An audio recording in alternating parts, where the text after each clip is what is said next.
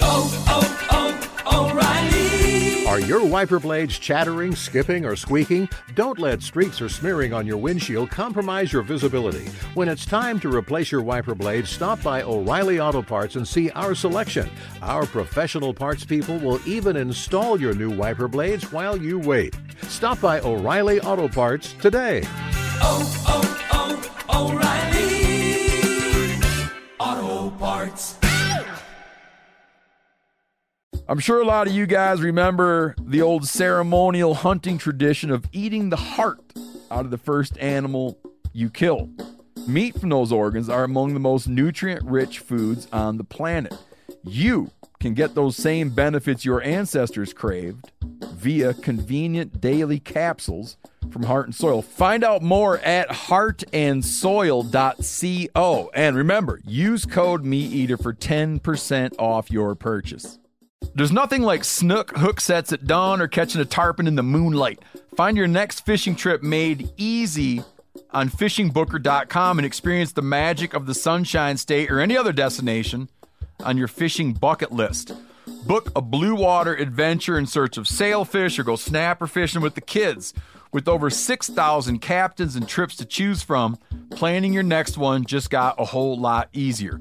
Download the Fishing Booker app on the Google Play or App Store or visit them online at fishingbooker.com to book your trip today.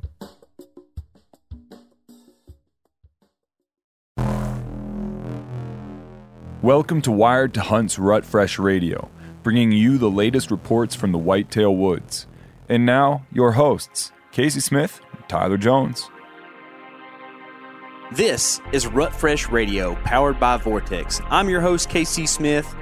This week, we're talking about overcoming adversity to find early season success.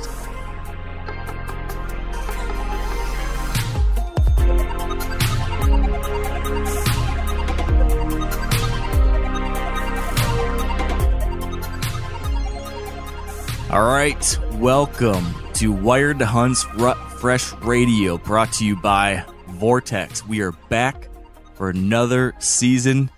This is our weekly episode that comes out throughout all the fall hunting season, breaking down the latest in whitetail intel from across the country. We're going to be chatting with folks from different regions, learning about what deer are doing right now, what kind of tactics are working right now, how different variables like weather, moon, time of year, any of that stuff is impacting deer hunting. This show is all about helping you become more effective right now in the deer woods. So that's what we've been doing for something like seven years now, I think, maybe. And it has been, I think, one of the most valuable things we've brought to the Wired Hunt podcast. So they say if it's not broke, don't fix it. But we've had to fix Rut Fresh Radio. We're switching it up because old Spencer Neuharth is no longer with us. And he is I mean he's kicking, he's alive, heart's beating, he's still out there. But you're gonna hear you're gonna hear some different voices in the pod. You just heard the very uh loud, exciting laughter of our two new hosts of Rut Fresh Radio. Spencer is out and KC Smith and Tyler Jones of The Element are in. Welcome to the show, gentlemen. Thanks, Mark. Thank you, Mark. Next Appreciate man it. up, dude. That's it. We're ready. We had an obituary and a birth notice all in the same sentence there. yeah, man. I mean, Spencer Spencer was great, but I think everybody listening just knew we were just waiting for an upgrade. Year after year, they kept thinking, "Man, there's got to be someone better than this." and we finally found him. Uh, no, Mark, I can remember back to uh, the first. I can't remember if it was the first year Rut Fresh was around, but I listened uh, the first time at least, and was pretty impressed with Spencer, like being able to call around and compile the the knowledge and stuff, you know, from from different directions across the country. I thought it was pretty cool, man. I like it. Spencer Spencer did a really good job, and uh, and we will miss him. I will miss him, good buddy. But uh, he's moving on up in the world. He now hosts meat uh, the Meat Eater Trivia podcast, and that takes up a lot of his time. So he simply just doesn't have the bandwidth to do this anymore. So uh, Spencer's moving on up to the Meat Eater uh, throne, and us here in the Wired Hunt world are uh, bringing in some new talents. So uh, the show's going to stay the same, right? We're still going to do the same format. We're going to be hearing from folks all across the country each week, uh, but you guys, I think, are going to bring a different flavor to it, which I like. Um, you know, one thing I used to give Spencer a really hard time about was that he didn't hunt whitetails for big chunks of the year anymore, especially since he moved to Montana. He was all about elk and mule deer and stuff. And then he'd go out in November, and I always razzed him about it. But you guys, I mean, with a few exceptions, you guys are going to be getting after it all year. And um, I think that's going to give us some really interesting insight throughout as well. So I guess before I get ahead of myself too much, can the two of you can you each give us a little introduction for people that haven't heard and, and hopefully they know who you are? I know you've both been on the Wired Hunt podcast a good amount over the years, but could you each kind of give a quick introduction to who you are and then maybe collectively tell us a little bit about what your, you know, what your project the element is, what you guys do over there?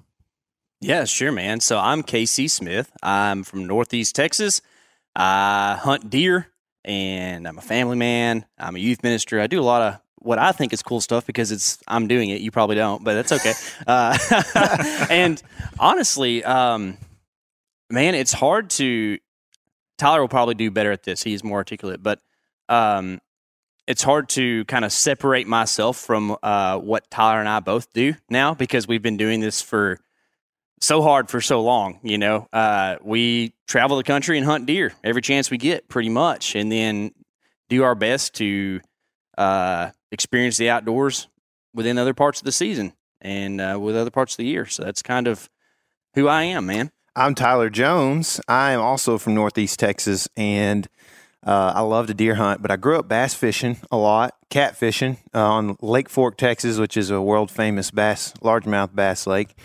Um, and also have a family of four that I really love to be around. Uh, it's hard this time of year to to not be around them because of all the traveling we get we do, but it is still super blessing that we get to go and do that stuff and, and uh, just witness so many cool things. Um, I am also a uh, I like to call myself a small stream aficionado. I'm not a lumper like Mark. Um, I uh, I do think that there are more than one cutthroat species out there. It's a topic And, uh, for a whole other podcast. Yeah, so we'll we'll get into that at some point. So y'all just hold We on to that for a little bit. Yeah. Uh yeah, man. So uh I got to tell the audience that I can I can I can vouch for Tyler. I cannot vouch for KC yet, but I just spent a week in the woods with Tyler and I can vouch for him now. Uh, he is he is the real deal and a dang good fisherman to boot. So, uh, KC, you're gonna have to prove yourself to me here soon. Maybe in December we'll get when we get together. We can do that. But uh, Tyler, it was a great time. I'm really glad we got to do that trip. I agree, man. I thought I thought you were uh, going to be a bad fisherman, but you were pretty good too. So At least we were both better than Alan. yeah, yeah, well, yeah. They were just at least smart enough to take the streamer off. You know, that, that's all we had to do. So, Yeah. uh, so give give folks a little bit more of an idea of of what you guys produce at the Element. I mean, you do videos on your YouTube channel, you do a podcast, but if you had to describe like what makes the Element unique or or why it's worth watching, you know, what's what's your shtick? And maybe shtick's the wrong word, but like, what's your thing? If you're in the South, shtick is definitely the wrong word. It's not really a thing that is said out here. the flavor is biscuits and gravy. yeah, Mark. with jalapenos for sure. That's that's the shtick. Um, I, I think that um, it, I'll Tyler will have a better answer than me, but um, kind of the thing that at least makes us who we are. I don't want to say makes us unique because that's a perspective from someone else, not from myself. Is that um, we have kind of a diehard attitude, but also make sure we have fun doing everything we do, uh, and that's kind of um, the way we operate, man. We we try to experience things, tell stories, and make sure that we give it a positive outlook. You know, like uh, I think that um, hunting needs to be preserved for the future. And if we continue on as whitetail hunters, specifically with like this diehard. Um, I'm going to go hunt by myself, and this is terrible until I shoot the deer mentality. Then it's not very attractive to other people. So uh, I think it would be better to be able to portray that in a positive light and say how awesome it is to be in all these different environments, ecosystems around the country, and show people how cool deer are and how much fun you can have hunting and how it's a great bonding experience. And uh, being able to convey that via video and podcasts is is pretty cool, man. Yeah, for sure. I mean that that's like that spurs straight from KC too. Like, um, the the the optimistic side is definitely something that I've learned from him, um, and that is why we're able to have fun even when it's not uh, great conditions or you know things aren't quite going your way. Um, so yeah, I mean, I definitely agree. Like, uh, the idea is to have fun, uh, because hunting is just a privilege that we have, and there's no reason to go out and just suffer and struggle. Uh, of course, it's not always fun, right? But like, there, there needs to be some sort of an optimistic attitude to get you through those moments, because overall, it'll make the the experience more fun. So, I definitely uh, concur with what KC's saying there. Yeah. Well, I, I can echo what you're saying and from a viewer's perspective tell you that uh, you guys are doing a great job of conveying that fun if there's anything i if i had to lump you guys into any one category i would i would call it i would call it the fun category you guys Yeah. uh Yeah. you guys definitely have a good time out there and it comes through and it, and it makes viewing your stuff listening to your stuff it makes it all that much more enjoyable too so i'm excited about you bringing that to rut fresh radio because if there's anything that spencer is not it's fun so I love this podcast. Oh man, um, that's hilarious. so, all right before we sh- crap on spencer anymore um when you when we first started talking about this earlier this summer about you guys taking over and you started thinking through all right how are we going to put our spin on rut fresh radio? How are we going to do it? How are we going to fit it into our schedules and everything? Was there anything you know when you think about the rest of the season is there anything that comes to mind as far as tweaks you're thinking about changing or, or different ways or different things you think might be a little bit more unique because of what you're doing or where you're going to be? I guess what i'm getting at is is what should our listeners have to look forward to over the next four months? Is there anything you you can think of that comes to mind on that one I mean, yeah. There, there- I mean, the first thing that comes to mind there is um, a can probably take up uh, take it up an octave or so, probably in the register department. uh, also, yeah also, Definitely a tenor over here. yeah, Yeah. Uh, also, um, just like that that live hunt aspect, um, uh, where we're going to be out so much this year, just hunting different places all across the U.S. I mean, I don't know. There's probably like between eight and ten states that we'll be in this year, and so just that that'll be another just eh, you know every every week we'll almost have like a different an extra state report, you know, because of where we'll be. I think so. That that's something that's exciting. Yeah, I think too. Um, y'all have done a great job of getting a variety of, of guests uh, on in the past, but just with new people comes a new network. So it's maybe some fresh voices, some different perspectives and things of, of people who we know and and know are, are good hunters and can give uh, kind of some new perspectives throughout the season. Yeah. Yeah, I think that'll be great.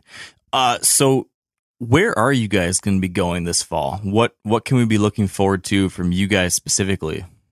Oh man. Uh, so the first place that will be uh, in September will be basically three states: Colorado, Arizona, and uh, Nebraska. So our whitetail stuff doesn't actually start until Nebraska later this month, I think. But uh, we're Casey's got elk hunt in Arizona. Um, super lucky tag draw there. Um, and then I had uh, I got a mule deer hunt uh, in the high country that I'm really excited about. Took me a long time to draw, so uh, yeah, super excited about those things. After that, it looks like uh, you know how it is when November hits. Sometimes it's like just you know spur of the moment, like oh, I just killed a deer. Now I think I'll go somewhere else. You know, so uh, really um, South Dakota, uh, um, Wisconsin potentially, Yeah. Illinois, uh, Oklahoma, Kansas are, are all ones that we we hope to go to. Arkansas, uh, and then of course uh, Texas is something that we'll be spending some time in as well. Which uh, we'll see you down at some point down here. Um, Mhm. Hopefully, trying to keep up, you know, with the spicy foods and stuff. I don't know how you do with those things. I, I like spicy food. The question is, can you keep up with old long strides? Oh, hey, and luckily I don't have to film you. We'll have somebody else having to keep up with you. oh man, I'm uh, I'm looking forward to that hunt. That'll be an epic Rut Fresh Radio episode that we record uh, during the midst of that hunt. But Yeah. uh, all right, guys. Well, I am really really excited for this. I appreciate you joining the team and uh, helping us out with Rut Fresh this fall. And I guess from here, I'm going to let you take the reins and run with it. It's your baby now, so take good care of it. All right. Sounds good, man. He's been practicing. yeah, I got a couple babies, so I'll be good at that. All right. Appreciate it. I'm excited to hear the uh, hear the stories this week. Cool. This week we're going to talk to Jared Larson from OnX, who's been in Wyoming. We're going to talk to the Elements' own Hunter Dickens, hunting in Tennessee. Mark Haslam in Georgia, and then we're going to wrap it up with Alex Comstock from Whitetail DNA, who's been up in North Dakota. On the phone now, I've got Jared Larson, the killer from OnX. He's been hunting in Wyoming. Dude, how are things? Casey, good to hear from you, buddy. It has been hot, uh, not ideal weather conditions, highs in the 90s, lows in those upper 60s. But so far in camp, we've done pretty well. Um, we've seen a fair amount of deer movement for the, the given weather, both morning and evening. Uh, in fact, the two, the three deer that have now been killed in camp were all killed on morning hunts, uh, which is pretty atypical of this time of year. Um, but I'd say I'd say hunting has been solid. You know, for the first week, unpressured deer. Uh, they seem to do. They seem to be doing unpressured deer things.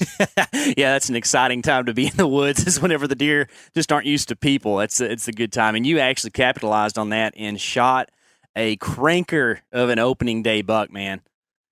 well, I appreciate that. Yeah, I mean, uh, I I can't really take a whole lot of credit here. My uh, good buddy Aaron helped put me on that deer. He had hung the stand for me. Um, I had gone out there with him, you know, the evening before we glassed some deer. Um, actually didn't see the buck I ended up killing the next morning, but it was one of those stands where we were either going to see a buck that we wanted to shoot or we weren't going to see a deer at all. We were tucked in a bedroom. Um, you know, those morning hunts in September while they're still out feeding, particularly here in Northeast Wyoming. You know, it's a lot of ag pivots that they're feeding on coming up back into the draws for bedding. And so that's where we were sitting and shoot. I mean, I first saw him at 23 yards and shot him at 10 yards. I mean, it was a, a whopping, you know, 45 second encounter as they are sometimes. But yeah, it was a, it was a great buck and uh, I was stoked. I've never shot one on uh, September 1st. That's Yeah. for sure. Dude, he's beautiful. Had some kickers and stuff, and he's big framed. What what? How many scoreable points did he end up having?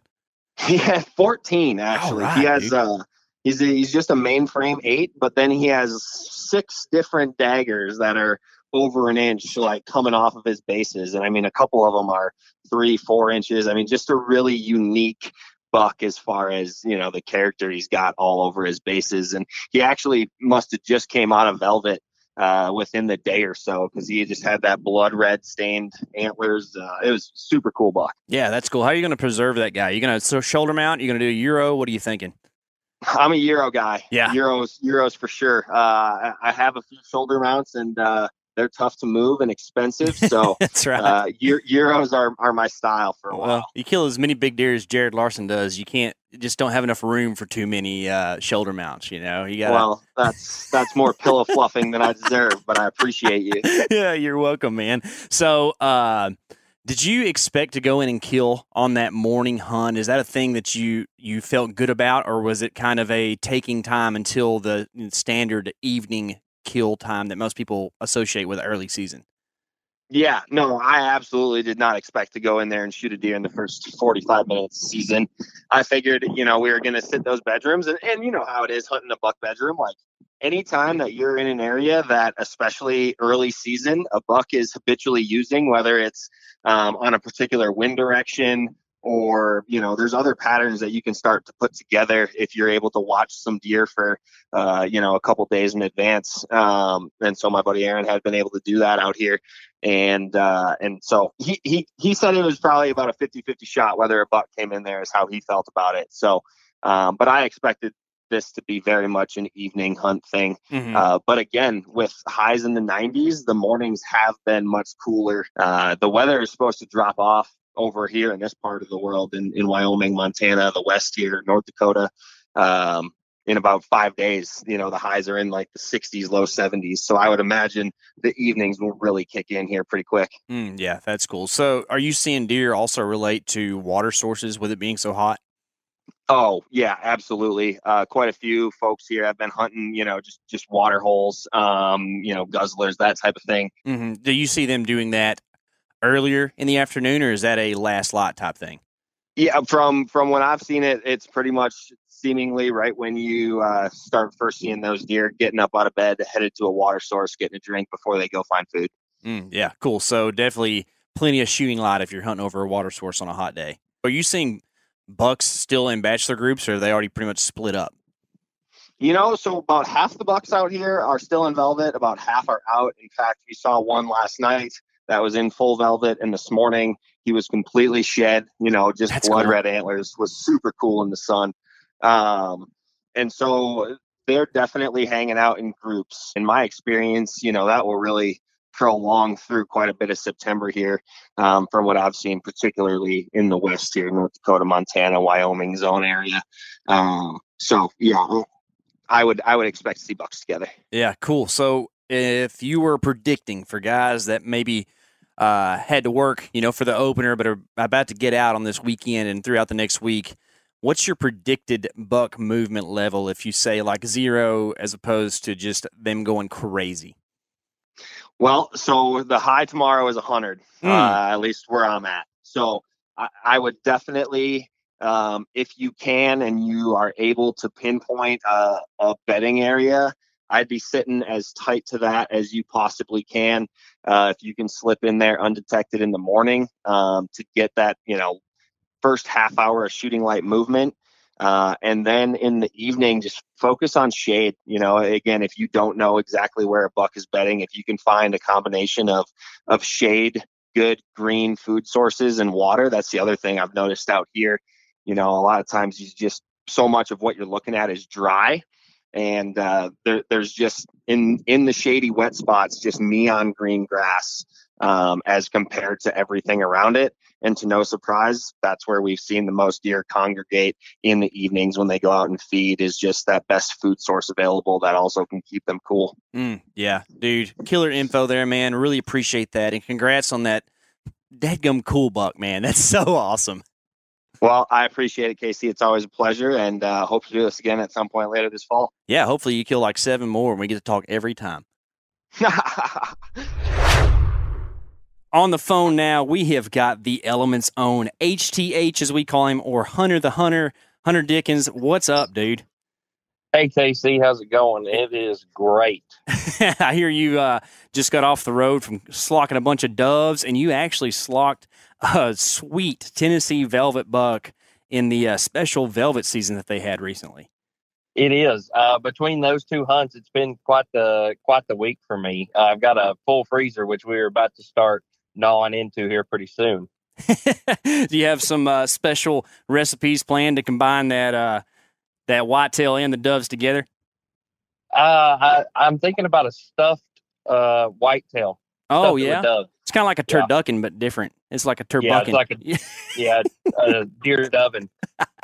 oh, that's hilarious. So you went up and uh, hunted some pretty early dates for is at least what the Midwest would consider in the special velvet se- season in Tennessee. Um, you kind of went up there sight unseen, a little blind, I understand. And uh, how did that go for you? Yeah, it was uh it was very sight unseen and blind. Uh season started the 26th and ended the 28th. So a real short uh hot season for this time of year too. Uh with that being said though, the the weather we had a couple breaks in weather, thank goodness. Um and so most of the the scouting was kind of done from the stand or on the ground during the hunt. Gotcha. I- it was all just information I was taking in during the hunt. We did, we showed up one day early, so we got to scout the evening before season started, and that was all the knowledge we basically had. hmm Now, traditionally, uh, deer are just hitting soybeans this time of year pretty hard because they're still green and it's just a really great protein source. Did you see that that was the case on your hunts? I did. Uh, I, I noticed a lot of deer real close to the ag. So uh, I really focused in on bedding areas just within probably two to 300 yards of the ag because, again, temperatures are hot. Those deer aren't going to be moving a ton. They're going to be sticking close to their food sources and their water sources uh, for this time of year. So that was something that I really took consideration on. Gotcha. And that actually helped you set up. ah, Man, you're like the last morning dude. That's just, I've hunted with you for a few years and you like to shoot stuff on the last morning possible uh, just to give it some drama. And that's exactly what you did. I think uh, you were up there hunting with our buddy Chad from Cruzr Saddles and uh, had the intent of going in and doing just that, but kind of had to call an audible last minute. Yes, yes, we did. So we got dropped off early that morning. Uh, Greg was the cameraman with me that day. And when we got dropped off, I said, uh, Greg, we're going to be super tight on these deer going in because these deer are uh, in a very uh, kind of nocturnal stage right now. They haven't lost any velvet, but it's hot in the day. So they're just feeding when it's most comfortable and casual to them. So I, I told Greg, as we're going through these beans, we're going to be right on top of deer. So we're not using lights. You just, I'm going to lead the way. You step where I step. We're going to be as quiet as we can. And we walked past deer uh, 20 yards away. You could hear their antlers raking in the soybeans as they were eating. I mean, it was just hair standing uh, type situation. So Sounds fun. we s- snuck past some monsters in the dark. I'm assuming they, in the dark, they at least had to have been 200 inches by by how much soybeans they were moving. and we got past them and, we're going to set up in this bedding area. I dropped a pin on it the night before. I was like, man, this is the spot. Uh, is about 150 yards down a draw uh, in a bedding area uh, away from the soybeans. I was like, we're going to get in here and set up. And once we broke the crest of that draw, I could hear deer relatively close to us within 40, 50 yards. Uh, I mean, we were walking very, very quietly and carefully. And so I, I was whispering to Greg, I was like, we can't go into the bedding area. They're already in there. So let's turn around and go get up on the cusp of this this drainage um, and see if we can catch some deer coming out of these soybeans. And we had a little buffer zone, probably or, or staging area, whatever you want to call it, probably about 60 yards wide. Uh, and it was just beautiful habitat. And we're working our way. We'd only gotten into this drainage maybe 40 yards. And we turn around and there is a buck skylighted or moonlighted on the cusp of this ridge. And Greg goes to turn the camera on, and I, you know, kind of forcefully hit him in the chest to stop him from from lighting us up real bad with the camera. And it's just uh, one of those things. It just kind of takes experience to know because that buck was working his way to us and ended up getting within about 15 yards of us and milling around and we could hear him eating and he eventually worked off. That's what happens when you got a good wind and you're super stealthy. But we walked up to the crest the crest and uh could hear deer around us. And i'm like you know i told greg i said it's just too quiet to try and get in a tree right now. Is the best thing we can do is get on the west side of a tree and stay in the shade as this sun starts to come up we'll just be a shadow in the woods and when these deer come out of the field we'll be ready so that's what that's what we ended up doing And how did that work out for you, sir? that ended up with a 20 yard on the ground perfect broadside shot on a in my book monster tennessee velvet buck That's what I'm talking about, dude. Uh, it's so cool. Uh, And, you know, I kind of have a little extra insight into this just because you and I were talking through the whole hunt. And uh, Mhm. that was a, a well appreciated deer for sure, just because of how hard Yes. that hunt was for you. I know. Yes. So that was actually, aside from deer in the dark, that was the first buck we saw in legal shooting line. So the opportunity was not going to be passed. Hey, you're one for one, dude, on Tennessee Velvet Bucks. So congratulations, Hunter. Yeah, I'm a thousand percent right there. I'll tell you that. It's an awesome buck, and it sounds like you See had one- the camera guy Greg with you. So does that mean this thing is on film? That means it's on film and it's going to be up on the Element YouTube here pretty soon. Awesome, dude. I'm excited to get to watch that thing in its entirety for show. Uh, so, Yes, with all that being said, congrats on the great buck in Tennessee. Um, as more seasons start to open up, we have, you know, like the Kentucky Velvet season that opens this week. What do you expect uh, buck movement to be going forward here with some cooler temperatures? I, I looked at the actual forecast for that area, and we're looking at uh, some pretty rainy weather, really, uh, for the upcoming days. Oh man, I wish you could see me right now. I've got goosebumps on me. That just makes me get that just makes me get all excited.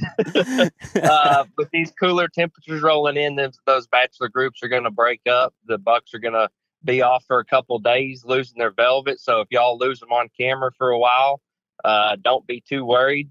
They, as long as you've got your cameras in the right spot, they're going to show back up. But they're going to venture off, lose that velvet, and come back in uh, mostly in singles.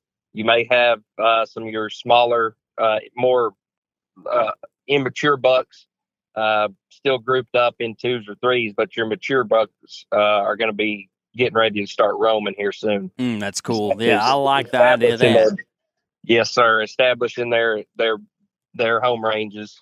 So put a number on it between one and ten. What you expect the the buck movement to be in daylight over the next week? Uh, I think it's going to be a lot better. So I would say probably uh, I'd expect a six or a seven versus you know here in the past two weeks I would expect yeah I judged that it to be a, a four to five and I think with the velvet coming off it's going to be a six to seven type situation. It, it's going to be more than favorable. Awesome. Well, Hunter, again, c- congrats on the great buck, dude, and I can't wait to see what else you put down this season. Oh yes, sir. More monsters coming y'all's way.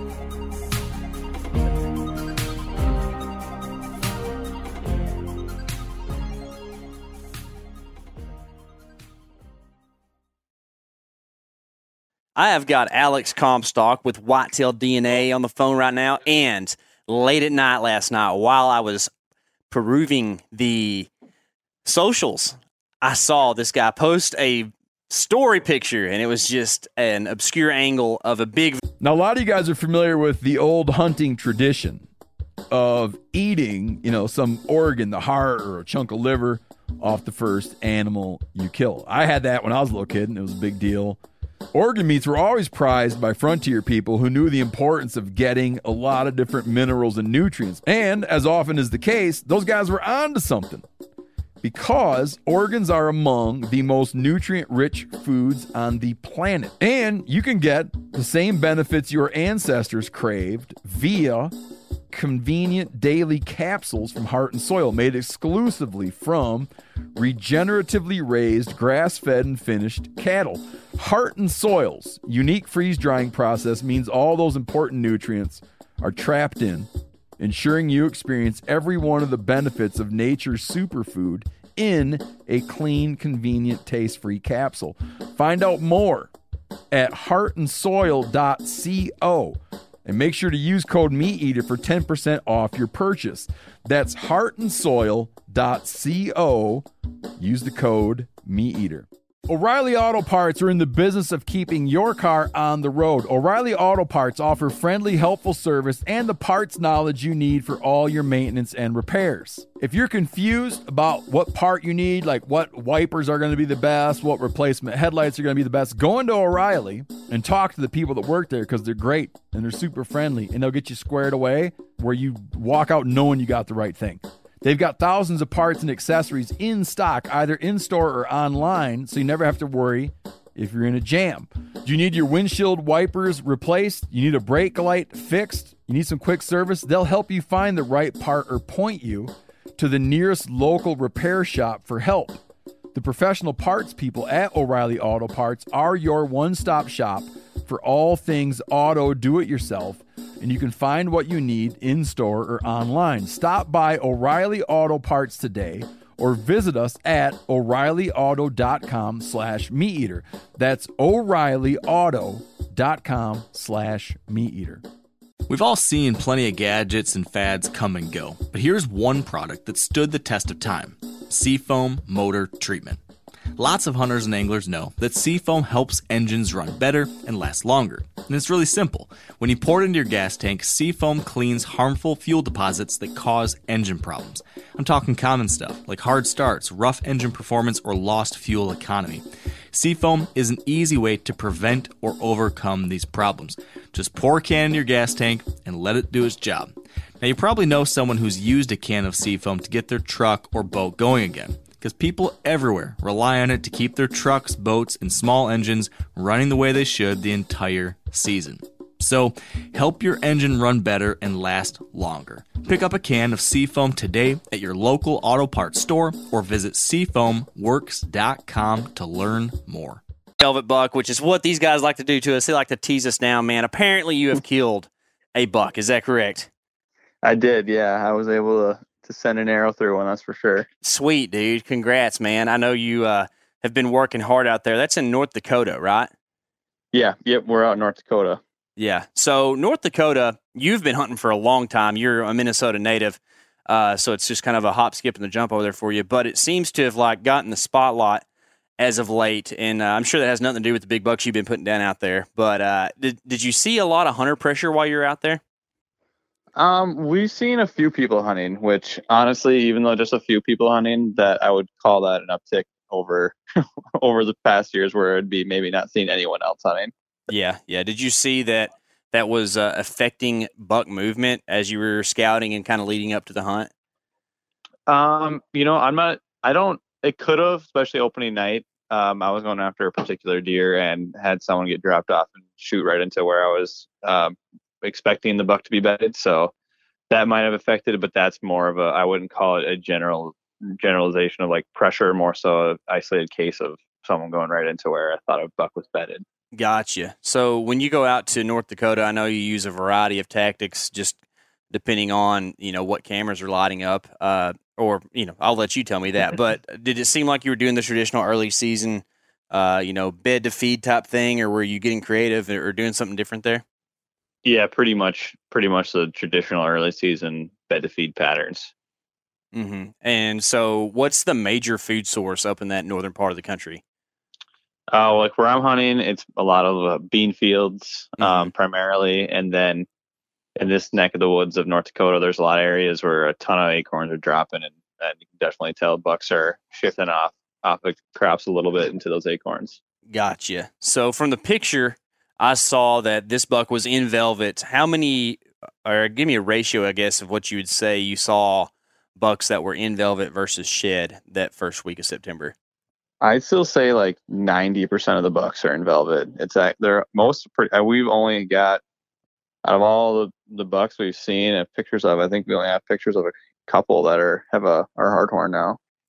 That's cool. So it's still definitely a good spot to go for opportunity at a velvet buck. That's nice. I know that other parts of the country, like down here in Texas, I, I think over half of our deer are shed. So it's kind of cool to see the discrepancy across the country. Is it pretty wet up there, or would you say it's a drier year? Um, I would say it's probably on the like right in the middle.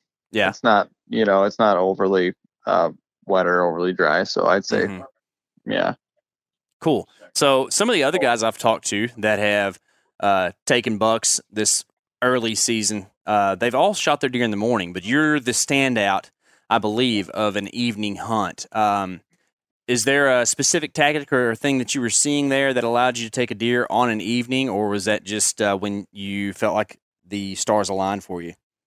Yeah, I mean, I feel like out here primarily it's weight. It's it can be pretty difficult for the spots that I hunt to get into a morning spot without boogering stuff up. So we are hunting, you know, pretty tight to bedding in the evening and even so. I mean, we can get into it more, but like this buck came out at you know like the last couple minutes of shooting light. Yeah. Wow. Okay. So tell me a little bit about that hunt, man. How did that go down? Yeah, he is coming kind of on the edge of a woodlot and wheat field, and um, it was a slow night. Only had seen a couple a doe and a fawn, and then with about five minutes to go, kind of just blew open and had bunch of small bucks and does around me, and and this guy came right along the edge of the woodlot in wheat field and worked his way by at 20 yards with about a minute left of shooting light. Oh wow, that's uh that's cool. It's nice when they're close like that because uh man, when it starts getting dark, those shots are hard to make. Yeah, that's yeah. It was yeah, exactly. Is this the deer that you have uh, some history with? Um, no, he's we have really no clue what buck it was. So you know, this time of year, um, you know, a lot of those deer, even though he hasn't shed his velvet yet, but you know, kind of you know, shedding velvet slash kind of starting to shift, you know, potentially where they're kind of going to be spending their fall time, and Mm-hmm. um, did not know this buck. Yeah, cool. So I don't know. I've only seen that one side profile picture. What is he, man? He's just you know a solid uh, seven pointer actually, probably a I don't know if he's a three and a half year old or uh, two and a half year old buck. He's nothing crazy, but he's a he's a good looking deer, and he came in and you know we had one night left of hunting, and he was uh got me fired up, and you know what I mean. Hey, dude, it's all about getting excited. You know, that's what if Yeah. a deer makes you excited, it's fun to shoot them, dude. That's that's why we do this thing. Exactly. Yeah, cool. So going forward, uh, if guys were thinking about going and exploring some of this country, um, as kind of the temperatures start to cool a little bit, what do you expect the uh, buck movement to be for the next week or so up there in North Dakota? You know, I'd expect it to be, um, you know, it looks like with temperatures, it's gonna be pretty hot for the next few days, and then dip back down over the weekend. So, I'd de- definitely say there'd be room for uh for some good buck movement here over the next week. Mm, if you had to rank it between one and ten, what are you going to call it? Let's call it. I'd let's go with a a five. All You know, right, I a five. I think we're gonna go right in the middle. Right in the middle. I like it, dude. yeah. So uh, definitely reason to get out there still. Just expect to have to work for them a little bit, and that's okay, right?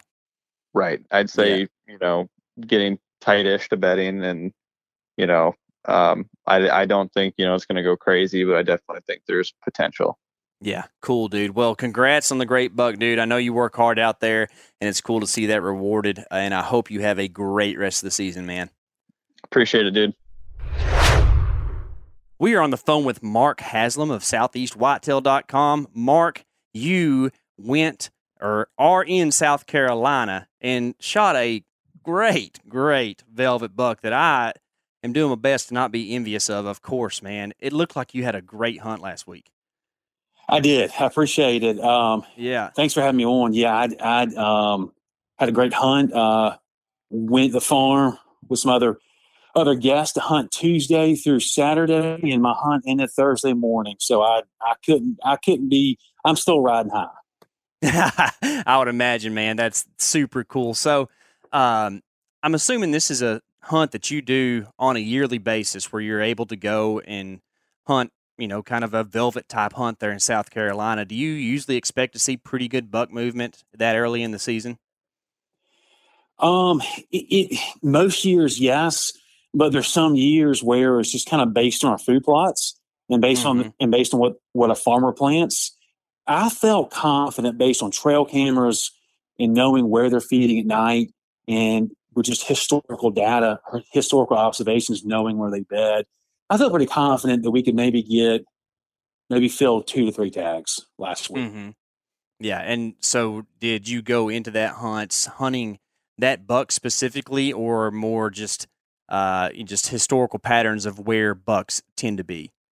So um, we I, I they were there there were two large bucks that they were they were running together.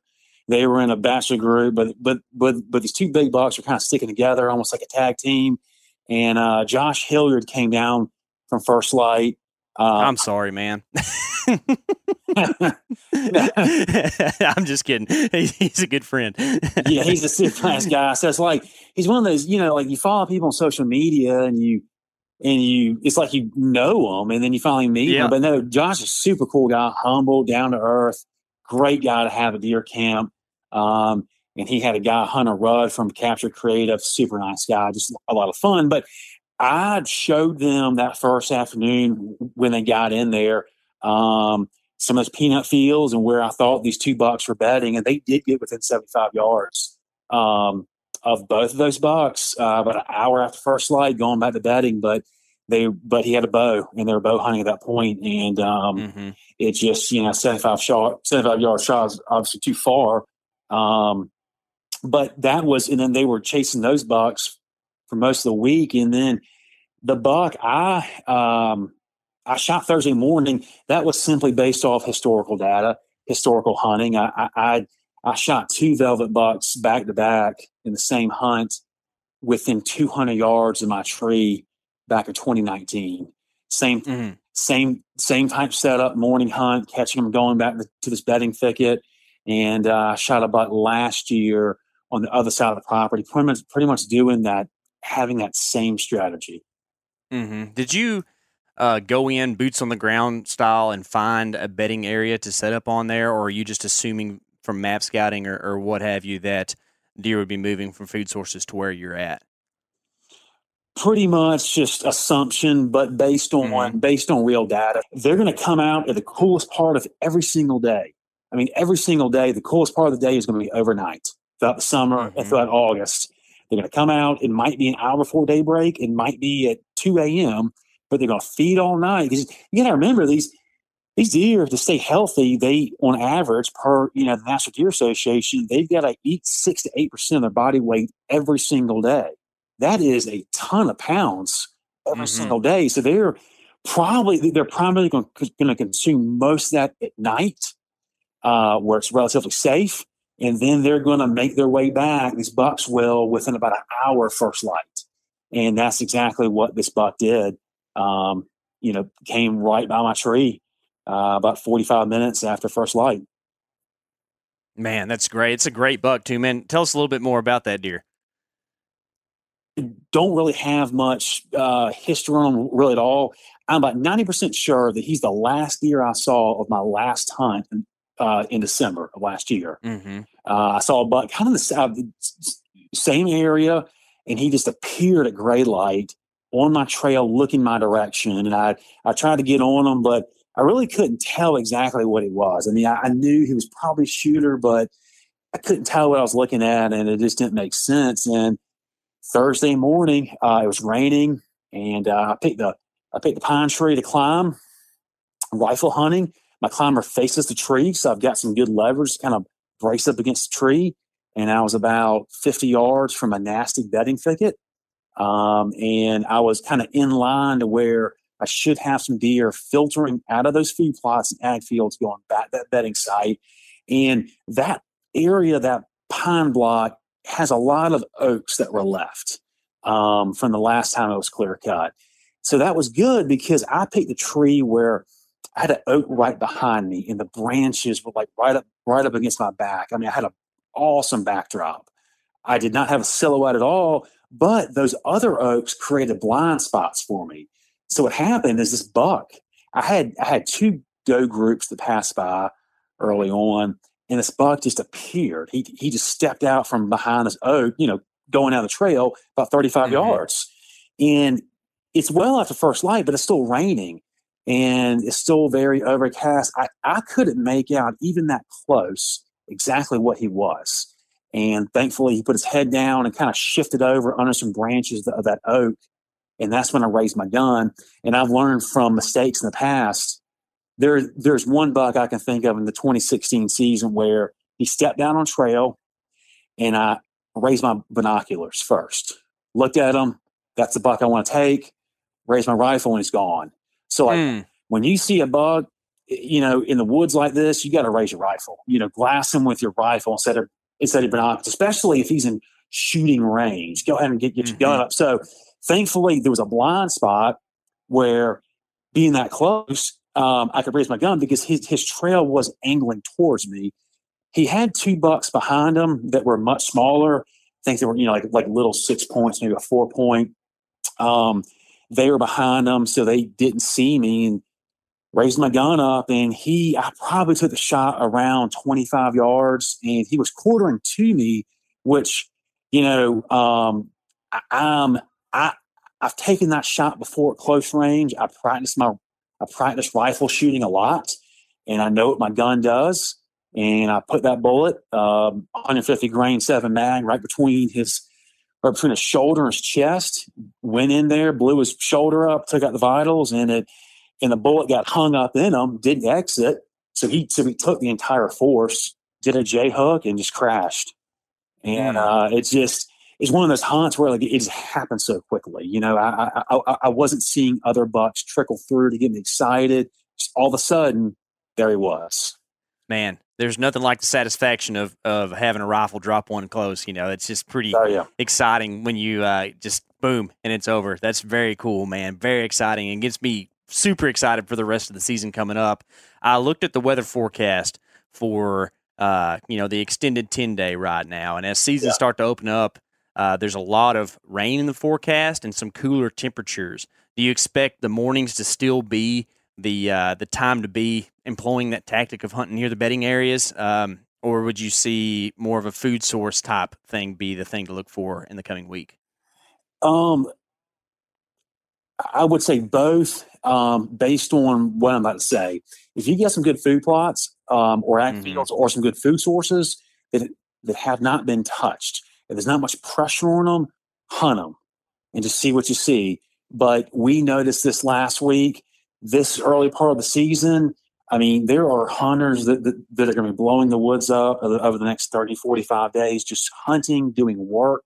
And these deer have not been around humans for the most part, um, especially around hunting hours, you know, daybreak and, and, uh, and last light and, you know, six, eight, ten months. So we should, I mean, these, these bucks in the South are so skittish. They get bumped off their schedule very quickly. So if you have some good food sources, hunt them in the evening. Maybe don't get too aggressive and go in too close. Um, hunt them, but then also hunt those mornings. Figure out where they bed, um, and uh, see if you can't try to get flush up to the bedding and see what you see. People, people talk talk down about hunting hunting mornings until the first cold front in the rut, and I and I really just don't understand it. Other than you know, I equate it to when people like to hunt certain moon phases or certain kind of weather temperatures. If they're not hunting the other side of the spectrum, they don't know what they don't, you know, they don't know what they're missing because they're not out. Yes. Mm-hmm. So yeah, I agree. I think yeah, it's also very much um, a uh, more Midwestern type thing to not hunt mornings. But whenever you're from the South, like we are, you understand that it's uh, 98 until 8 p.m. you know, 98 degrees, and the coolest part of the day is the first 30 minutes of the morning, and that's when the deer are going to be on their feet. So, looking forward to this next week here. I know that it, traditionally we like to put a number on it. So somewhere between zero and the deer jumping the blind with you, what do you expect the buck movement to be in the coming week? I would say it's going to stay consistent from what we've seen the past uh, two weeks, and I would say probably uh, six to seven. You know, good good movement as long as you're understanding your pressure. Because, and when I say that, is because these deer are still in their summer schedules. They are right now. They are eating and they're hiding. They are they are consuming that six to eight percent of their body weight and they're hiding. It's all they're really doing for the most part. And of course, I know they're social animals and they do different things. But my point being is that velvet most most of the velvet right now on these bucks are going to be uh, off. Bigger bucks typically show the velvet first, but that testosterone is going to start to spike. They're going to start to make more signs, rubs, scrapes. Bastard groups are going to break up. They're going to start sparring, and that's when you see that big September shift to where they they separate and they're really kind of going in that next next phase, which is the pre rut. So right now they're in that summer mode. They're eating and they're hiding. And so I, I my go-to move is exactly what I explained to you earlier is figure out where they're feeding, but I don't really hunt on the food source. I hunt them coming back, um, coming back at first light because they, they they are if you can get on them, they are they are much more relaxed. They've been out all night. They've been feeding, haven't been harassed for the most part, and they're just making their way back to bedding. Yeah, yeah, man. Sounds uh, like a good plan to me. I'm excited to get the season started. Pretty awesome to see you get the season started so well, Mark. Thanks for coming on and sharing your information. Absolutely, I appreciate it. Thanks for having me on. It's been a blast. Big congrats to all these guys on their opener bucks. I know it can be a grind out there in the hot month of September chasing these deer down. and I know that those guys put in some work and were rewarded in a huge way. If you haven't, go be sure and subscribe to the Element YouTube channel. You're going to get to see hunters hunt for the Tennessee Velvet Buck on there. Also on the Wired to Hunt blog, there's a cool article for how to take care of meat in the hot weather, which you're going to need to know if you're going to go chase some deer in September. Also, the Foundations podcast on the Wired to Hunt feed that Tony did recently about giving yourself some options when you're headed out. to Make sure that you have plenty of options and places to ambush from. That way you don't pigeonhole yourself. Check that out if you haven't. Remember, stay fresh. This has been Rut Fresh Radio.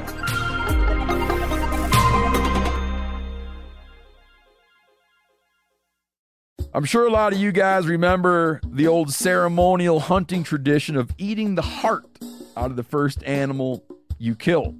Meat from those organs are among the most nutrient rich foods on the planet.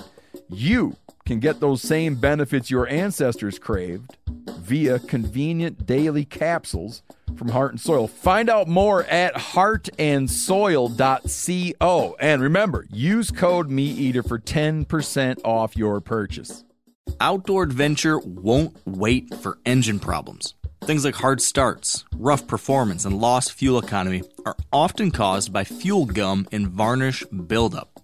Seafoam can help your engine run better and last longer. You simply pour a can into your gas tank. Hunters and anglers rely on Seafoam to keep their engines running the way it should the entire season. So pick up a can of Seafoam today at your local auto parts store or visit seafoamworks.com to learn more.